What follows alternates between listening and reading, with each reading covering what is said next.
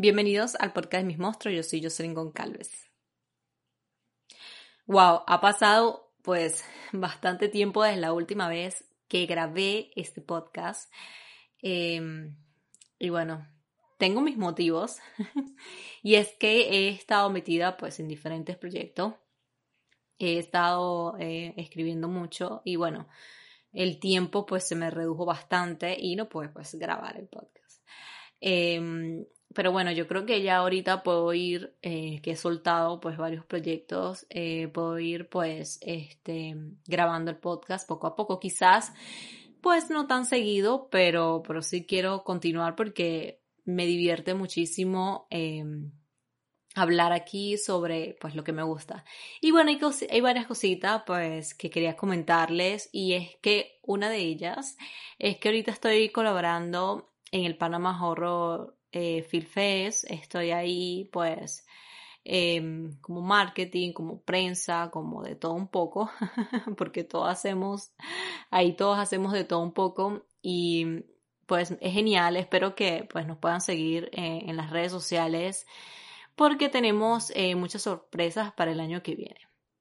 No puedo hablar mucho, este, porque no tengo, todavía estamos discutiendo los datos em, importantes. Eh, y sabemos, pues, con toda esta situación del coronavirus, pues no sabemos de aquí al año que viene cómo vamos a estar. Sin embargo, pues seguimos, lo seguimos organizando, pues porque estamos locos em, y porque pues nos gusta lo que no, lo que estamos haciendo, principalmente. estamos como em, la banda del Titanic hasta el final, hasta que se hunda. Entonces, em, bueno, no queríamos perder pues, pues todo lo que hemos hecho eh, y hay mucha gente pues que le gusta el festival. No vamos a hacer, no tenemos pensado hacer un festival como tal porque bueno, por ahora está prohibido. Eh, pero pensamos hacer un campamento de horror pues que va a estar muy interesante y pues eh, va a ser al aire libre con todo el tema de distanciamiento social y va a ser cupos limitados porque bueno, em, no podemos, no puede estar mucha gente, ¿no? Por el tema de, del coronavirus. Entonces va a ser un evento pues bastante exclusivo. Este, y bueno, espero que cuando salgan las entradas de una vez las compren porque no hay muchos espacios, se acaba rapidísimo. Entonces, bueno, em, eso quería hablarles. Eh, me parece cool poder participar en algo así. Pues el Panama Horror Film Fest eh, apoya muchísimo lo que es el cine de horror pues de Latinoamérica, aunque también somos fans del horror em, estadounidense, por supuesto, pero em, hemos creado una red de apoyo muy bonita. Em, entonces espero que nos sigan.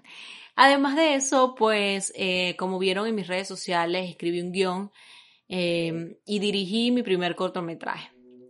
Eh, quizá más adelante, pues cuando lo vean, porque se va a proyectar en el, en el festival, eh, bueno, en el campamento.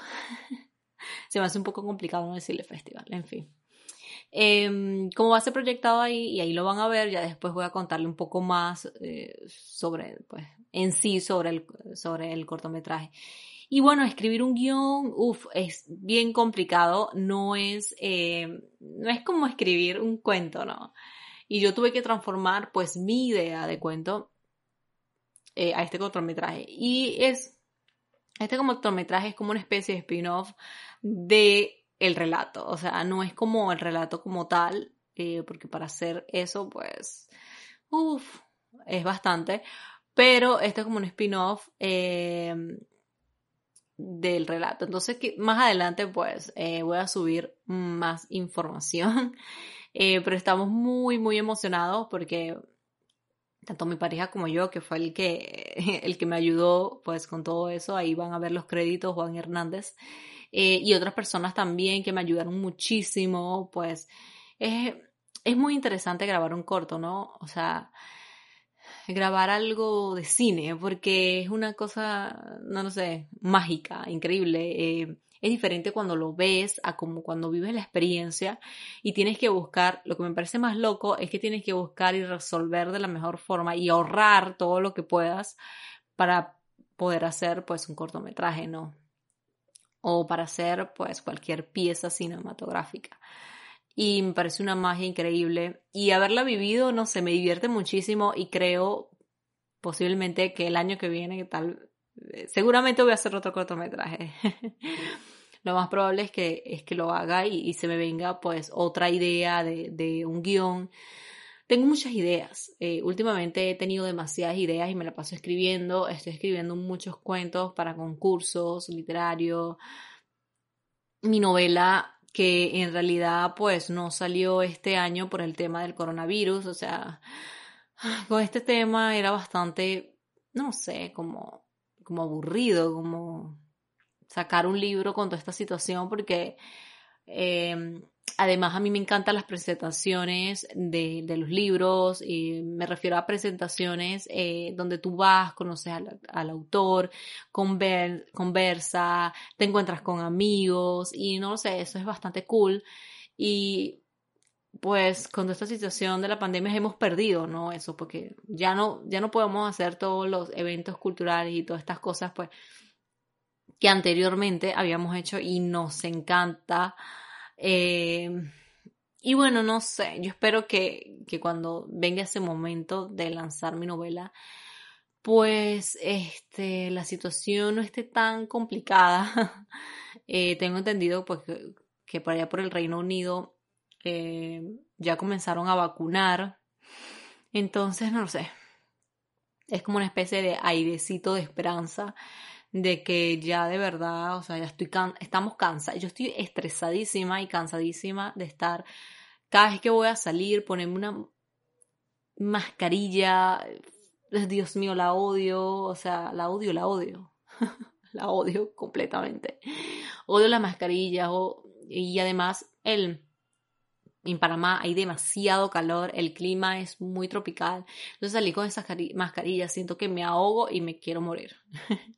Entonces quizás por eso tampoco salgo tanto, bueno, también por el tema del coronavirus, ¿no? Yo no soy de salir mucho, ustedes saben que yo soy asocial, de que la gente me da ansiedad. Eh, y prefiero estar en mi casita, estar en mis rincones, pero... Em, pero bueno, en algún punto me gustaría salir, ¿no? Y volver a tener pues la vida que tenía anteriormente y poder este, ir a las presentaciones, ir a los libros, volver a ver pues esta gente que, amigos pues que tengo mucho, mucho tiempo que no veo, este, y poder disfrutar pues de las obras que ellos han sacado y en fin, volver a todo eso. Entonces, em, bueno, con todo este tema del cortometraje, con este tema del Panama Horror Film Fest, con este tema de la novela, de los cuentos, de verdad, mi tiempo había estado muy limitado y también pues mi trabajo, ¿no? Pues yo también, ustedes saben, yo tengo mi trabajo normal en el cual eh, trabajo este, como publicista en una agencia que tengo, una agencia de marketing. Entonces también tengo ese trabajo normal pues que también eh, genera pues me genera pues suficiente, o sea, me abarca, mejor dicho, eh, bastante tiempo. Entonces, bueno, ese es el motivo eh, por el cual pues he estado ausente y quería como darle las primicias pues de todo lo que, lo que tengo para dar, lo que tengo para, para, para el año que viene. Que pienso que, no sé, posiblemente sea un año interesante. La cripta. Y bueno, quise hacer este, como una especie de tributo al horror en el cine latinoamericano. Eh, hay muchas películas, pues, de, terror eh, latinas, eh, pero, siempre hay un pero. sabemos, pues, tradicionalmente el cine eh, de los países pues, de América Latina eh, no se ha concentrado mucho en lo que es el, género de horror. Eh, el cine de Latinoamérica es más social, mucho más político, más de los problemas pues, que vivimos al día a día.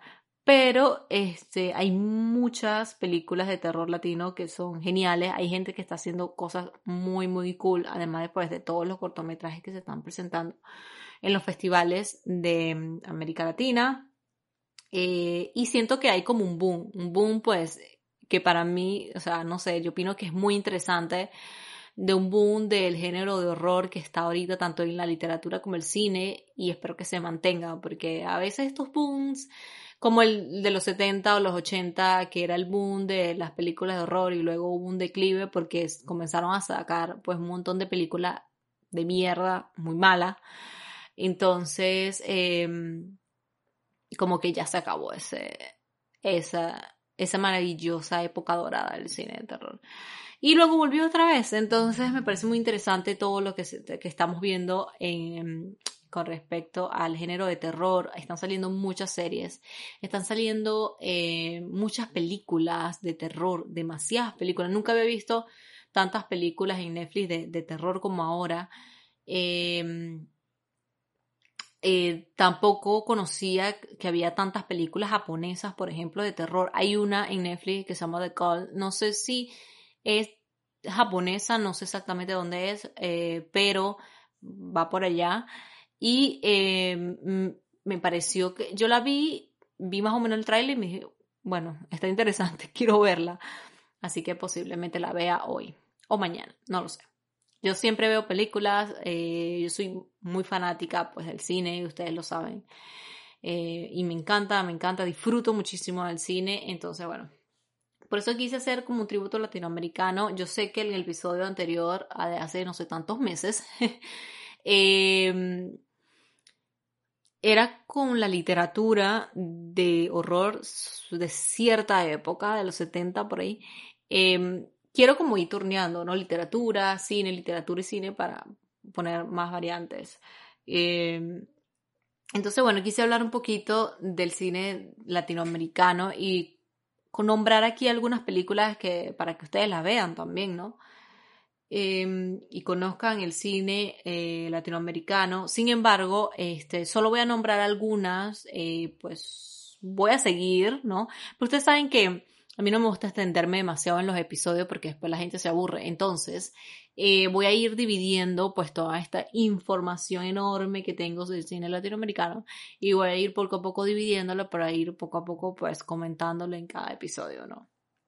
Entonces, este... Mm, bueno, en Latinoamérica, como dije anteriormente, nunca se ha caracterizado por abordar pues recurrentemente lo que es la lo que es el terror. Pero ha habido ciertas excepciones.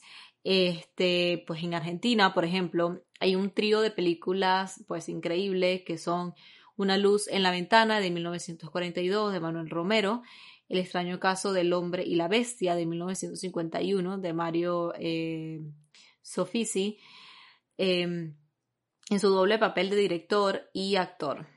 Eh, las obras maestras de terror de 1960 de Enrique Carreras, eh, basada en los relatos de Garland Poe. Poe es un autor que no es fácil de llevar a la pantalla, porque sus personajes son muy, muy complejos, eh, son muy profundos y las historias pues no tienen un desarrollo cinematográfico como tal, entonces siempre es un poco complicado pues llevarlo a la pantalla. Han llevado a la pantalla a La casa de Usher, por ejemplo, Em, que me pareció muy mala. Em, y hay otros por ahí también que han llegado al cine, pero a mí no me han gustado mucho. Eh, pero esta, em, Obras Maestras del Terror, pues a mí me pareció que está muy interesante y que merece la pena pues ser nombrado. Y México, pues México tiene como un empeño muy interesante en fabricar pues horrores fílmicos eh, clásicos, eh, quizás por toda la historia pues, que tiene México con este tema de la muerte, ¿no? Que es muy, muy interesante. Entonces quizás por, e, por eso ellos pues les gusta más el género de horror, no lo sé. Eh, tenemos por ejemplo La Llorona de 1993, que hubo creo, no sé si es mexicana, eh, no sé si es mexicana, pero hace poquito salió una de La Llorona, creo que fue en el 2000, el año pasado o antepasado, que me pareció malísima y la crítica la destruyó. es que de verdad es muy mala porque, eh, no lo sé, es muy de Hollywood quizás, no, no sé cómo decirlo, eh, pero no me gustó mucho. Sin embargo, esta pues es una joya de Ramón Peón. También hay otros títulos como El vampiro de 1957 de Fernando Méndez y Hasta el viento tiene miedo de 1968 de Carlos Enrique eh, Tawada. Eh, bueno, ellos marcan como una infinidad de temas y estilos pues importados de Estados Unidos y Europa, eh, pero también pues son, pues también tiene lo que es su folclore y pues sus relatos populares eh, regionales, ¿no? Como La Llorona, ¿no? Que es muy, aquí en Panamá se le conoce como la tulivia. Pero en gran parte de Latinoamérica pues se conoce La Llorona, yo creo que todos los países tienen una versión de La Llorona. Entonces, em, pero bueno, sin embargo, la verdadera explosión del horror que porque se hizo en la América Latina, pues llegaría como en tiempos más recientes, ¿no? Entonces, durante lo que son las últimas dos décadas, eh, salieron pues una gran cantidad de monstruos, fantasmas, criaturas, otros miedos que son, que no son palpables, que no son monstruosos. Em, pero antes, bueno, de ese nacimiento, de esa nueva eh, generación, lo que es que volvemos otra vez lo que es el cine eh, mexicano, que es, el, que es el país que como que alza sus primeras banderitas de uno de los países más populares eh, haciendo horror en Latinoamérica.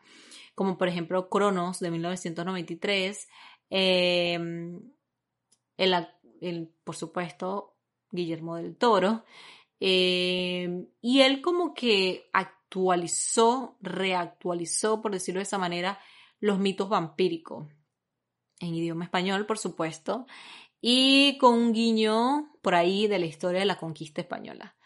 En Argentina también eh, hubo diferentes esfuerzos, como Alguien te está mirando en 1988, de Gustavo Cova y Horacio Maldonado. Eh, y luego vinieron títulos como Plaga Zombie de 1997, eh, una producción pues que es completamente independiente de Pablo Párez y Hernán Sáez. Este, y bueno, más allá de, ese carácter de film culto eh, obtenido en el paso del tiempo, esta película pues abrió como las puertas de varios infiernos cinematográficos que bueno, que hasta el momento pues nadie había pensado pues llegar hasta ahí en temas de producción de cine latinoamericano.